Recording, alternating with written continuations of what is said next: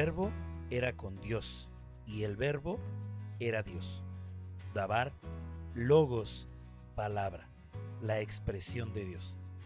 La expresión de Dios es Jesús, y la expresión de Dios habitó entre nosotros.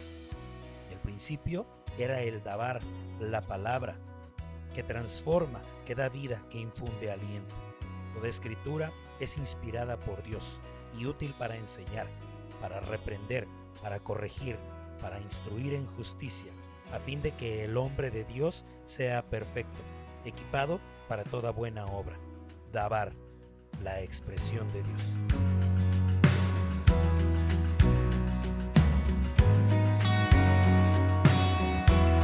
La escritura fue hecha, manifiesta, fue diseñada y fue dada con un solo fin. No existe eh, diferentes situaciones. Mm, cuando nosotros leemos la Biblia, lo que nosotros tenemos que entender y, y sobre todo lo más importante que nosotros deberíamos de entender es que la Biblia fue escrita para una sola cosa. Fue escrita para que nosotros entendamos quién es Jesucristo. Jesucristo es el personaje central y principal de la escritura. Una sola vez se menciona su nombre, Emanuel como tal, sin embargo todo el mundo hemos escuchado Jesús, Cristo o Jesucristo. Y vamos a utilizar cada uno de sus nombres diferentes al mismo tiempo que te muestro que mientras yo estaba preparando esto me encontré un libro que se llama Los nombres de Cristo. Hace mucho tiempo me lo regalaron. Algunos de sus nombres es el carpintero, el fundamento, líder, redentor, alfa y omega, león de Judá, pan de vida, el rey, el nazareno, príncipe de paz, el principio y otros más. Es un librito pequeño que nos va explicando cada uno de los nombres y al mismo tiempo nos va enseñando y guiando a cómo es Él. Así que, dicho esto, quiero poner algunos textos bíblicos de por medio, de manera que tú puedas comprender quién es Jesús. Como lo dije la primera vez, Jesús es el centro de toda en la vida, todo en la existencia, todo en la Biblia. Jesucristo es como el centro de la ciudad que se encuentra ahí, listo para ser encontrado y que cualquier avenida, camino o ruta te va a llevar cerca o en dirección hacia el centro. Algunas veces tendremos que dar vuelta en una avenida, en un camino que no va directamente al centro, pero que al mismo tiempo nos acerca. Por ejemplo, en el libro de Esther, nunca se menciona la palabra Dios. Sin embargo, sin embargo, el actor principal en, esa, en ese libro o en esa historia es Dios y cómo está trabajando. Cuando nosotros leemos la Biblia, no se trata de las historias, no se trata de la vida de Moisés, ahora que estamos leyendo Éxodo. No se trata de la vida de David o incluso de la vida de los apóstoles. Se trata de Dios en el fondo, específicamente en la obra en que hará Cristo. Todo el Antiguo Testamento o, o pacto, todo el Antiguo Pacto nos habla de todo lo que iba a venir a hacer Cristo. Es la presentación en profecía. Un día va a llegar y va a hacer esto. Jesucristo en los evangelios es presentado como Dios en la tierra, lo que Él hizo. Y las cartas, el libro de los Hechos hasta el Apocalipsis nos presenta a Jesucristo como Dios haciendo con su pueblo la cercanía y mostrando los principios. En Juan, en el Evangelio de Juan, capítulo 1, versículo 1 dice, en el principio ya existía el verbo, y el verbo estaba con Dios. Y el verbo era Dios. Él estaba en el principio con Dios. Todas las cosas fueron hechas por medio de Él y sin Él nada de lo que ha sido hecho fue hecho. En Él estaba la vida y la vida era la luz de los hombres. En estos cuatro versículos está basado nuestro, nuestro programa. La palabra dabar es la palabra que se traduce del griego logos, que a su vez es la transliteración de la, de la palabra, así, la palabra. Entonces, en el principio ya existía el dabar. Antes de cualquier cosa, antes de cualquier creación, lo primero que existía era el dabar, o sea, la palabra, la palabra en acción. Dabar, entre muchas cosas que significa, una de las cosas más importantes es la expresión. Significa la expresión de Dios. Y la expresión de Dios estaba con Dios. Y la expresión era Dios. La forma en que Dios se manifestó a los hombres fue a través de su Hijo, a través de la palabra, a través del dabar. Él, o sea, Cristo, estaba en el principio con Dios. Todas las cosas fueron hechas por medio de Él. O sea, Jesucristo es el agente de la creación. Él es la razón por la cual este mundo existe. Él está haciendo, hizo todo de una sola manera, de una sola vez. Él fue el que creó y diseñó absolutamente todo. Y también dice, y sin Él nada de lo que ha sido hecho fue hecho.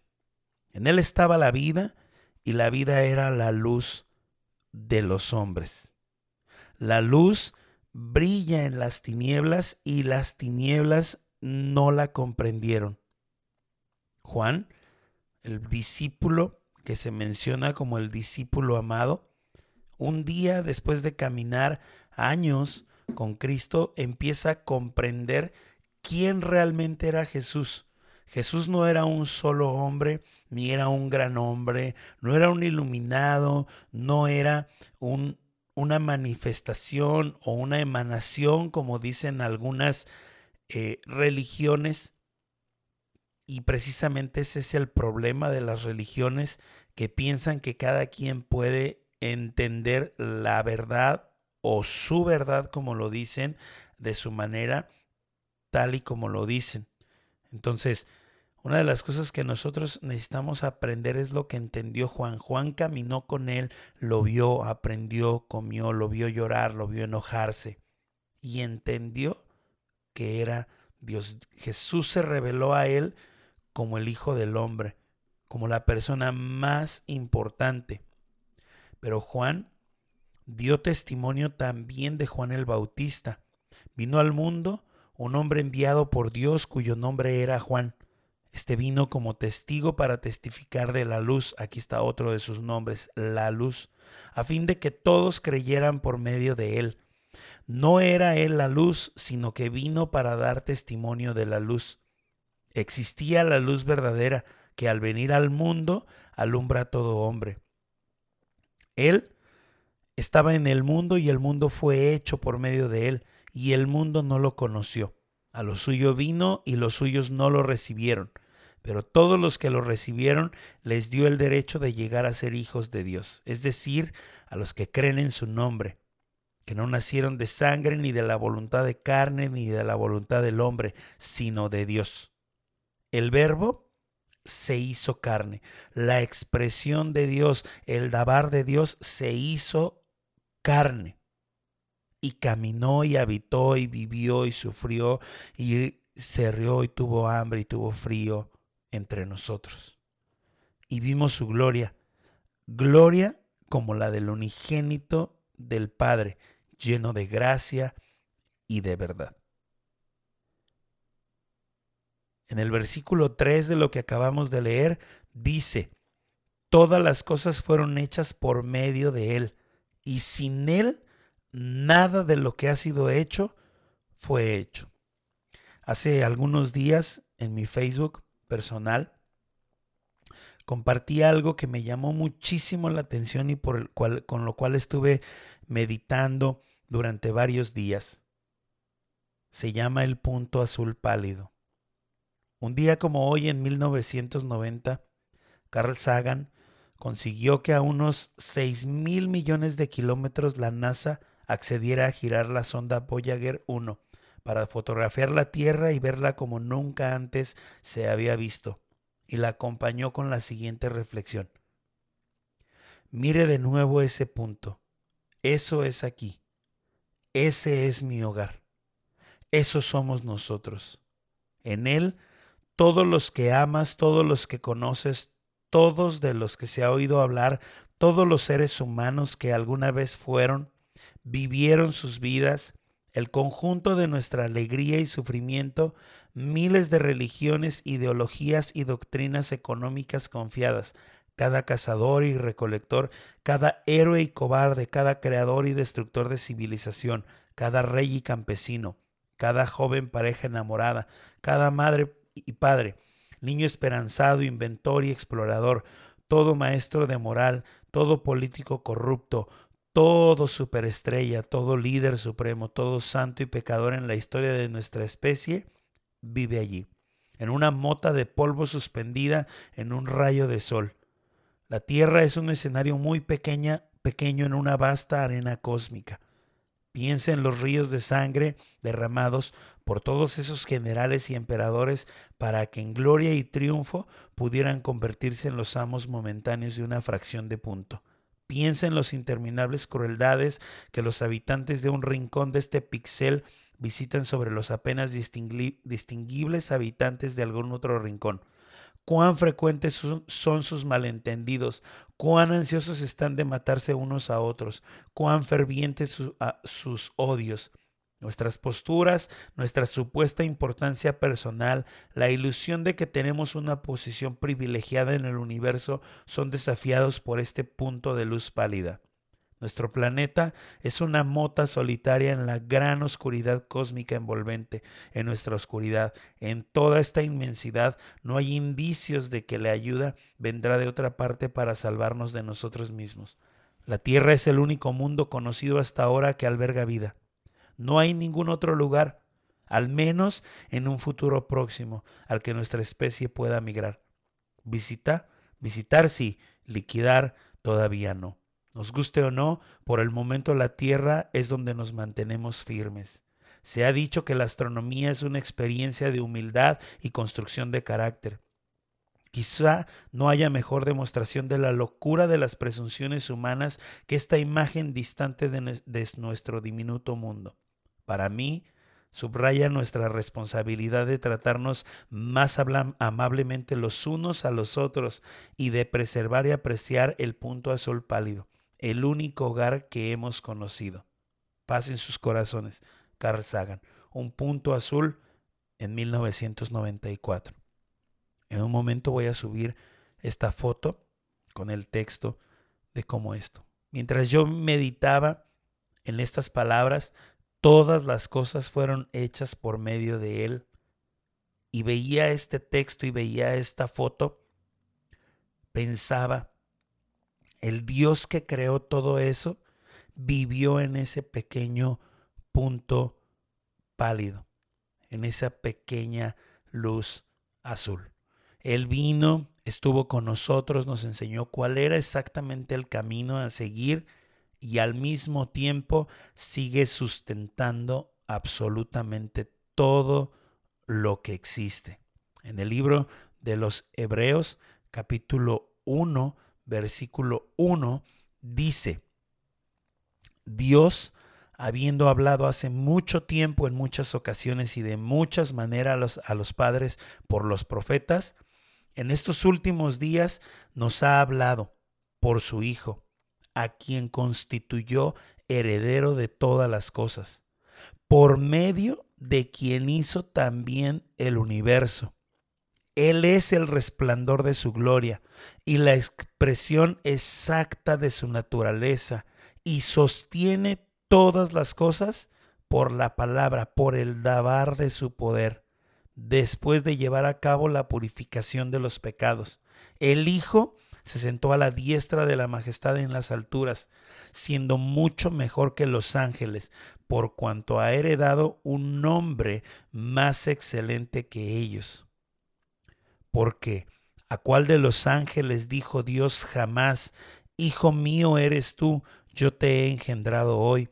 Y otra vez, yo seré padre para él y él será hijo para mí. De nuevo, cuando trae al primogénito al mundo, dice, y lo adoren todos los ángeles de Dios. De los ángeles dice, el que hace a sus ángeles espíritus y ministros llama de fuego. Pero del Hijo dice, tu trono, oh Dios, es por los siglos de los siglos, y cetro de equidad es el cetro de tu reino. Has amado la justicia y aborrecido la iniquidad, por lo cual Dios tu Dios te ha ungido, con óleo de alegría más que a tus compañeros también. Tú, Señor, en el principio pusiste los cimientos de la tierra, y los cielos son obra de tus manos. Ellos perecerán, pero tú permaneces, y todos ellos como una vestidura se envejecerán, y como un manto los enrollarás, como una vestidura serán mudados. Pero tú eres el mismo y tus años no tendrán fin. Pero, ¿a cuál de los ángeles jamás ha dicho Dios, siéntate a mi diestra hasta que ponga tus enemigos por estrado de tus pies? ¿No son todos ellos espíritus ministradores enviados para servir por causa de los que heredan la salvación? El personaje y la figura principal en todo, en toda la existencia, en todo el tiempo, se llama Jesucristo. No existe ningún otro personaje, no existe otra persona, no existe nada más importante que Jesucristo. Él es el resplandor de su gloria y la expresión exacta de su naturaleza. Y tú y yo nos deberíamos de preguntar cuál es la naturaleza de Dios. Está expresada en Jesucristo, en lo que Él hizo, en lo que Él es y en lo que Él está haciendo hasta que un día vuelve. Y dice, y sostiene todas las cosas por la palabra de su poder. Él sigue sosteniendo hasta el día de hoy todas las cosas. Él terminó la creación, lo sigue sustentando, lo sigue creando, lo sigue manteniendo, lo sigue teniendo en perfecta armonía. Todavía yo no logro entender cómo hay personas que creen que venimos de una explosión o de la evolución. Dios creó todo lo que nosotros conocemos en seis días y un día lo utilizó para descansar. El séptimo día. Cada una de las cosas fue creada y terminada en ese momento, puesta a trabajar y sigue sustentándose solamente por la palabra de su poder. Grábate ese versículo. Él es el resplandor de su gloria. O sea, Jesús, el Hijo, es el resplandor, el brillo. Tú ves el sol, pero no ves exactamente lo que es. Ese brillo que sentimos, ese cálido rayo de sol que vemos cuando que sentimos cuando tenemos frío, ese brillo que vemos en el amanecer, ese es el resplandor, pero el, ese resplandor no es exactamente el sol, es su resplandor y la expresión exacta de su naturaleza. O sea, en Jesucristo encontramos quién es exactamente Dios, al mismo tiempo que sustenta la vida completamente. Entonces, Así es como llegamos a Colosenses capítulo 1, versículo 13. Dice en el versículo 13, porque Él nos libró del dominio de las tinieblas y nos trasladó al reino de su Hijo amado, en quien tenemos redención, que significa el perdón de los pecados. Él es la imagen del Dios invisible. Está hablando de Jesucristo, el primogénito de toda creación. O sea, cuando nosotros entendemos quién es Jesucristo, estamos viendo a Dios. Jesús hablaba de Abraham y los fariseos le decían, ah, ¿no tienes ni 30 años y has visto a Abraham? Y él contestó, antes de Abraham, yo soy. A Moisés se le presentó como el gran yo soy. Él es la imagen del Dios invisible, ese Dios que no podían ver los antiguos en el monte, en esa manifestación con truenos que causaba terror. Jesús vino a mostrarse. El Dios invisible es Jesucristo, el primogénito de toda creación. O sea, el primero. El primogénito no quiere decir el, el primero necesariamente el que nació sino el privilegiado. Todos los que somos padres tenemos, siempre decimos que no tenemos un hijo consentido, pero ellos lo sienten y las personas lo ven. Jesucristo es el más importante, es el privilegiado de toda creación. La palabra primogénito no necesariamente o no siempre significa eh, primero, sino que tiene el que tiene los privilegios de toda la creación versículo 16, porque en Él fueron creadas todas las cosas, o sea, en Él, dentro de Él, por Él, fueron creadas todas las cosas. No somos tan importantes. Ni tú, ni yo, ni nadie más es tan importante porque la escritura dice que en Él fueron creadas todas las cosas por medio de Él. Él es el agente de la creación, tanto en los cielos como en la tierra visibles e invisibles, ya sean tronos o dominios o poderes o autoridades. Todo ha sido creado por medio de Él y para Él. O sea, nada de lo que tenemos, ni siquiera nuestra propia vida, es eso, nuestra propia vida. No puedo decir, es que esto es mi vida y esto es mi decisión. No, nuestra vida fue creada para Él, fue hecha para su gloria. Sin embargo, en nuestro egoísmo creemos que es nuestra, nuestro tiempo, nuestros hijos, nuestra vida, nuestras cosas. Pero todo fue creado por medio de Él y para Él. Versículo 17. Y Él es antes de todas las cosas, y en Él todas las cosas permanecen. O sea, Él estaba antes de todo lo creado. Y mientras Él esté, todas las cosas van a permanecer dentro de Él. Él es también la cabeza del cuerpo que es la iglesia. Él es el principio. Él el primogénito, aquí hay una diferencia. Él es el principio, como lo dijo Juan, en el principio, en el principio es Él, el primogénito de entre todos los muertos, a fin de que tenga en todo la primacía, porque agradó al Padre que en Él habitara toda la plenitud.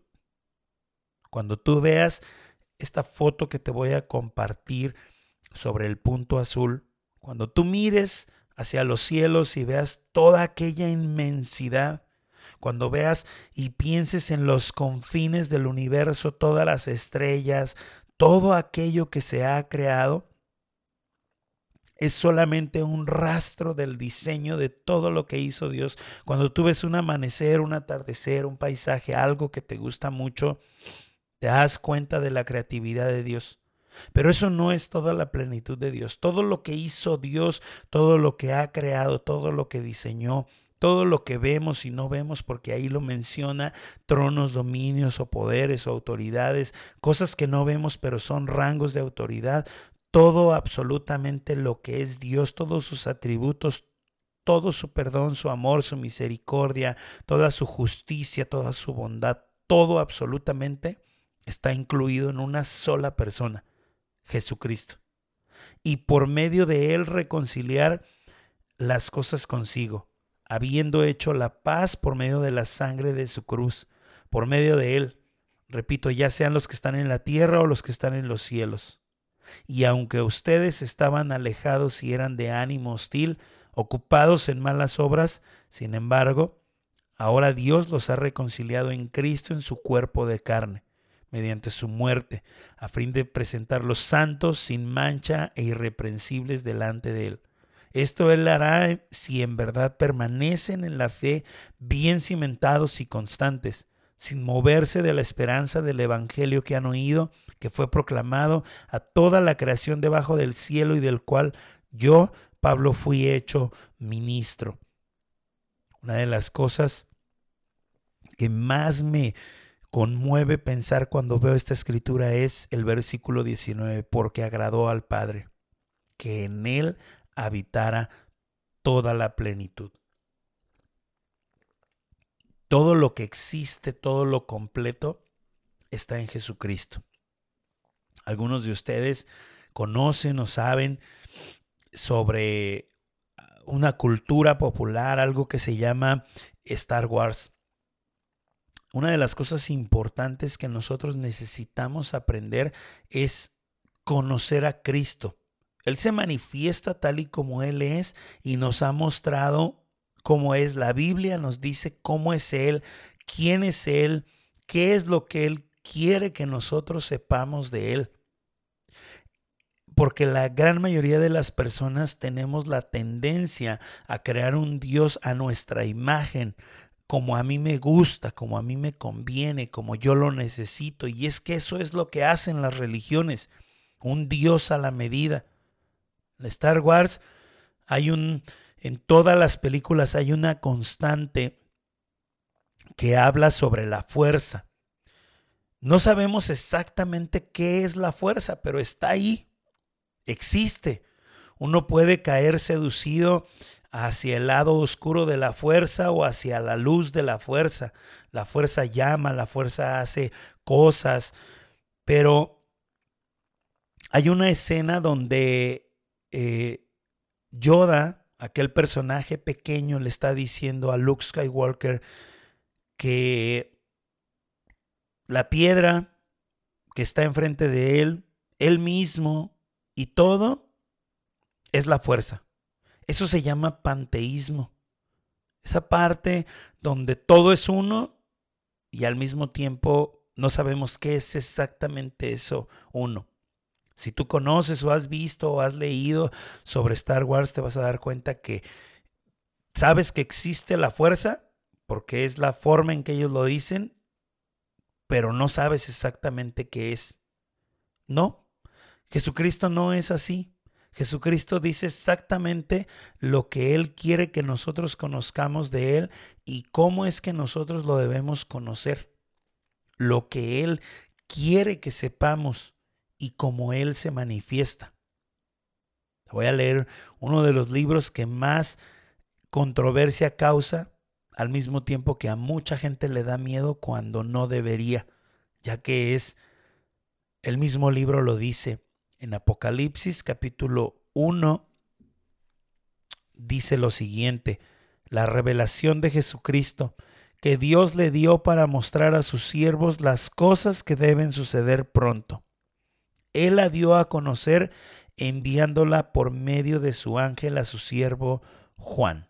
Ya solo en este primer versículo estamos aprendiendo cosas que de otra manera no aprenderíamos.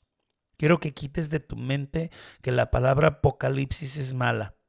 Hollywood se ha encargado junto con muchas personas de creer que la palabra apocalipsis, apocalíptico y todo eso es malo, es el final.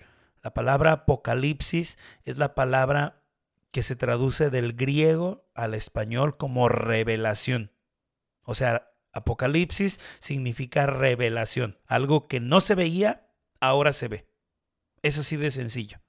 No tiene nada que ver con destrucción, con zombies o con todas esas cosas que la cultura popular ha hecho. Y entonces Juan escribe las cosas que van a suceder pronto. No dice una fecha, pero dice que va a suceder pronto. En el versículo 2 dice, quien dio testimonio de la palabra de Dios y del testimonio de Jesucristo y de todo lo que vio. bienaventurado, o sea, sumamente feliz, muy feliz, muy feliz. El que lee y los que oyen las palabras de la profecía y guardan las cosas que están escritas en ella, porque el tiempo está cerca. O sea, quiere decir que cuando nosotros leemos el libro del Apocalipsis, nosotros estaríamos o deberíamos estar felices por estarlo leyendo. Luego sigue diciendo Juan a las siete iglesias que están en Asia, gracia y paz a ustedes de parte de aquel que es y que era y que ha de venir, y de parte de los siete espíritus que están delante de su trono, y de parte de Jesucristo, el testigo fiel, el primogénito de los muertos y el soberano de los reyes de la tierra, al que nos ama y nos libertó de nuestros pecados con su sangre, e hizo de nosotros un reino de sacerdotes para Dios su Padre a Él sea la gloria y el dominio por los siglos de los siglos. Amén. Juan está presentando a Jesucristo como nosotros deberíamos de conocerlo, como Él se da a conocer a nosotros. Él quiere que nosotros sepamos que Él es el testigo fiel que Él un día va a estar con nosotros y va a testificar en contra o a favor de nosotros. Él es verdadero como testigo, es el primogénito de los muertos, es el primero que resucitó para vida eterna. Es el soberano de los reyes, de entre todos los reyes, es el rey de reyes, que nos ama y nos libertó de nuestros pecados. Además nos hizo sacerdotes para Dios. Él viene con las nubes y todo ojo le verá aun los que lo traspasaron, y todas las tribus de la tierra harán lamentación por él. Yo soy el alfa y la omega. O sea, Él es el principio y el fin. Si Él conoce el fin desde el principio, Él conoce cada paso en medio de todo lo que existe. Nosotros no alcanzamos a ver o conocer o saber todo lo que va a suceder, pero Él sí. Y por eso es que nosotros debemos confiar en Él. Él nunca llega tarde, Él nunca hace nada, nunca hace nada que sea para nuestro mal. Él siempre hace todo para nuestro bien. El que es y que era y que ha de venir, el Todopoderoso. Entonces dice en el versículo 9, yo Juan, hermano de ustedes y compañero en la tribulación en el reino y en la perseverancia en Jesús, me encontraba en la isla llamada Patmos por causa de la palabra de Dios y del testimonio de Jesús. Estaba yo en el Espíritu en el día del Señor y oí detrás de mí una gran voz como sonido de trompeta que decía, escribe en el libro lo que ves y envíalo a las siete iglesias, a Éfeso, Esmirna, Pérgamo, Tiatira, Sardis, Filadelfia y la Odisea. Dice que Jesús apareció a Juan para darle un mensaje. Entonces me volví para ver de quién era la voz que hablaba conmigo y al volverme vi siete candelabros de oro. En medio de los candelabros vi a uno semejante al Hijo del Hombre, vestido con una túnica que le llegaba hasta los pies y ceñido por el pecho con un cinto de oro. Su cabeza y sus cabellos eran blancos como una blanca lana, como la nieve. Sus ojos eran como una llama de fuego. Sus pies parecían al bronce bruñido, o sea, brillante, cuando se le echa a refulgir en el horno, y su voz como el ruido de muchas aguas. En su mano derecha tenía siete estrellas y de su boca salía una espada aguda de dos filos. Su rostro era como el sol cuando brilla con toda su fuerza. Cuando lo vi, caí como muerto a sus pies. Y él puso su mano derecha sobre mí diciendo, no temas. Yo soy el primero y el último, y el que vive y estuve muerto, pero ahora estoy vivo por los siglos de los siglos y tengo las llaves de la muerte y del Hades. Escribe pues las cosas que has visto y las que son, y las que han de suceder después de estas. En cuanto al misterio de las siete estrellas que viste en mi mano derecha y de los siete candelabros de oro, las siete estrellas son los ángeles de las siete iglesias y los siete candelabros son las siete iglesias. Te voy a hacer un pequeño resumen de lo que dice este capítulo completo. Juan había sobrevivido hasta el final del primer siglo. Aproximadamente se cree, y hay un consenso y casi nadie lo discute, que este libro fue escrito entre el año 90 y 95 del primer siglo. Juan era el último sobreviviente de los apóstoles y escribe cuando está exiliado. Eh, eh, había tratado de ser asesinado Juan y al ver que no lo podían matar, lo llevan a una isla y en esa isla él recibe una revelación de Jesucristo. Su contacto, su relación con Dios era tan fuerte que a él se le da la oportunidad de escribir este libro, de cosas que van a suceder. Este libro no tiene nada absolutamente que ver con todo lo que nos han enseñado sobre Apocalipsis. Este libro está diseñado y está escrito de manera que nosotros podamos comprender quién es Jesucristo y lo que Él hizo y hará en el final de los tiempos. Es el libro que más referencias tiene el Antiguo Testamento y para poderlo comprender nosotros necesitamos tener un conocimiento más extenso de la palabra de Dios. Pero Él se manifiesta cuando Juan lo ve, inmediatamente se da cuenta que es Dios en la persona de Jesucristo y cae como muerto. La misma escritura en el libro del Éxodo dice que Dios le dijo a Moisés, nadie que pueda verme va a sobrevivir, tendrá que ser muerto. Y Juan inmediatamente sabe que como hombre pecador puede morir. Pero Jesús se para frente a él y lo primero que le dice es, no temas. No, no, no, o sea, no hay por qué tener miedo, deberías, como cualquiera de nosotros porque nadie puede verme y seguir viviendo. Pero Jesús le dice, no temas. Yo soy el primero y el último, y el que vive y estuve muerto. Pero ahora estoy vivo por los siglos de los siglos y tengo las llaves de la muerte y del Hades. Pero ahora estoy vivo por los siglos de los siglos y tengo las llaves de la muerte y del Hades. Y vuelvo a repetir el 17, cuando lo vi, caí como muerto a sus pies. Juan estaba viendo una revelación de Jesucristo y sentía que se moría. Sabía que podía morir, porque nadie puede ver a Dios en su santidad y seguir viviendo.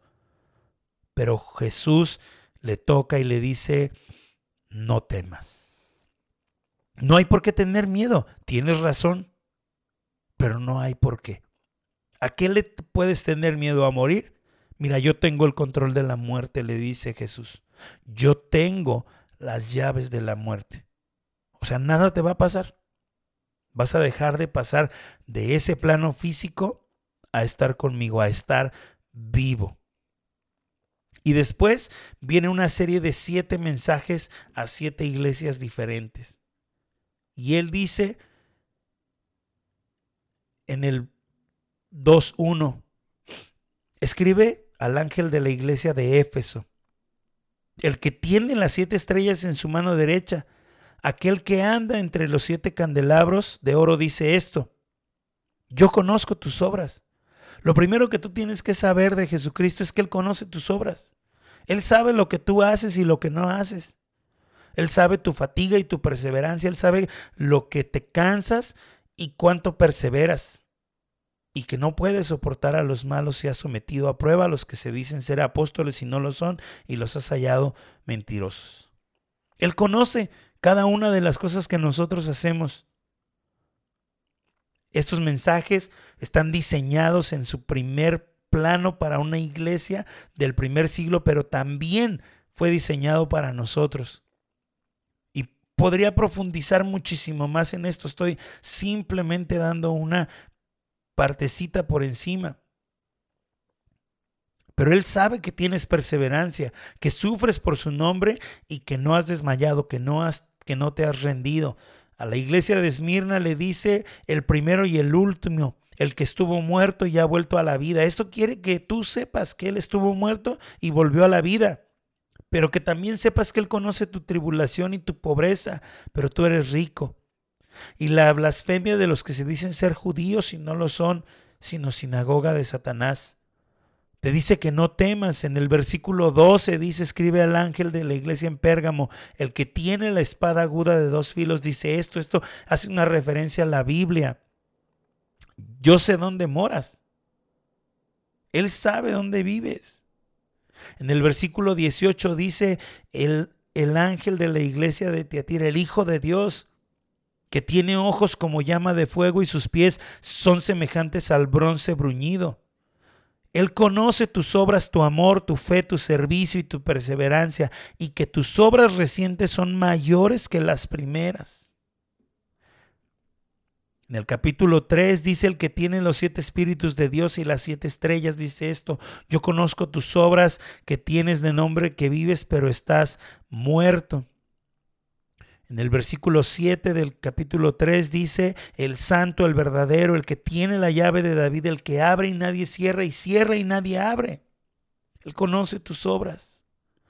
En el versículo 14 dice, el amén, el testigo fiel y verdadero, el principio de la creación de Dios dice esto, yo conozco tus obras hay un énfasis en que Él conoce exactamente, Él conoce nuestros anhelos, Él conoce nuestros pensamientos, Él conoce nuestras intenciones.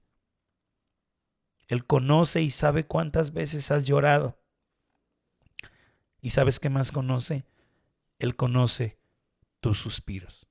Cuando tú suspiras por algo que anhelas o deseas, por algo que agradeces, Él lo sabe. Él sabe exactamente todo de ti.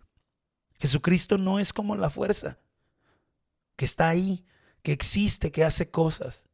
Jesucristo se, se presenta fiel y verdadero, como lo dice aquí. En el versículo 14 del capítulo 3, el amén, el testigo fiel y verdadero, el principio de la creación de Dios el principio de la creación de Dios. Él quiere que tú sepas que Él es el principio de la creación de Dios, el primero y el último. Él conoce el fin desde el principio, Él sabe cómo vas a terminar desde el día que fuiste creado. Él sabe todo lo que tú vas a hacer, todo lo que no vas a hacer. Él se manifiesta tal y como Él es y Él quiere que conozcas quién es Él. ¿Sabes? Esto básicamente es la introducción de quién es Jesucristo, de quién es Él. Ahora tú tienes una pintura de Él, un pequeño cuadro de cómo es Él, lo que Él quiere, lo que Él ha hecho y lo que Él hará por ti. ¿A qué vas a temer? Cuando Juan estaba ahí como muerto, Jesús se acercó y le dijo, no temas. Yo soy el primero y el último, el que vive y estuve muerto. Pero ahora estoy vivo por los siglos de los siglos y tengo las llaves de la muerte y del Hades. Él está en perfecto control de ti, de tu vida, del planeta. Él sigue sustentando el universo. Cada átomo está sometido a Él a su diseño, a su creación y a todo lo que Él quiere. Este es un pequeño retrato, esto es una introducción a quién es Jesucristo. Más adelante vamos a seguir compartiendo los doce eh, fundamentos de nuestra fe y una vez terminemos los doce fundamentos vamos a estudiar los evangelios paso a paso. Vamos a seguir siguiendo todo lo que hizo todo lo que se manifestó Jesucristo. Vas a comprender más perfectamente cómo funciona. Quédate conmigo, pero por ahora vamos a hacer una palabra de oración. Padre, esta mañana te doy gracias por el tiempo que tú nos has permitido estar juntos acá. Gracias por tu revelación. Gracias por manifestarte en el Hijo.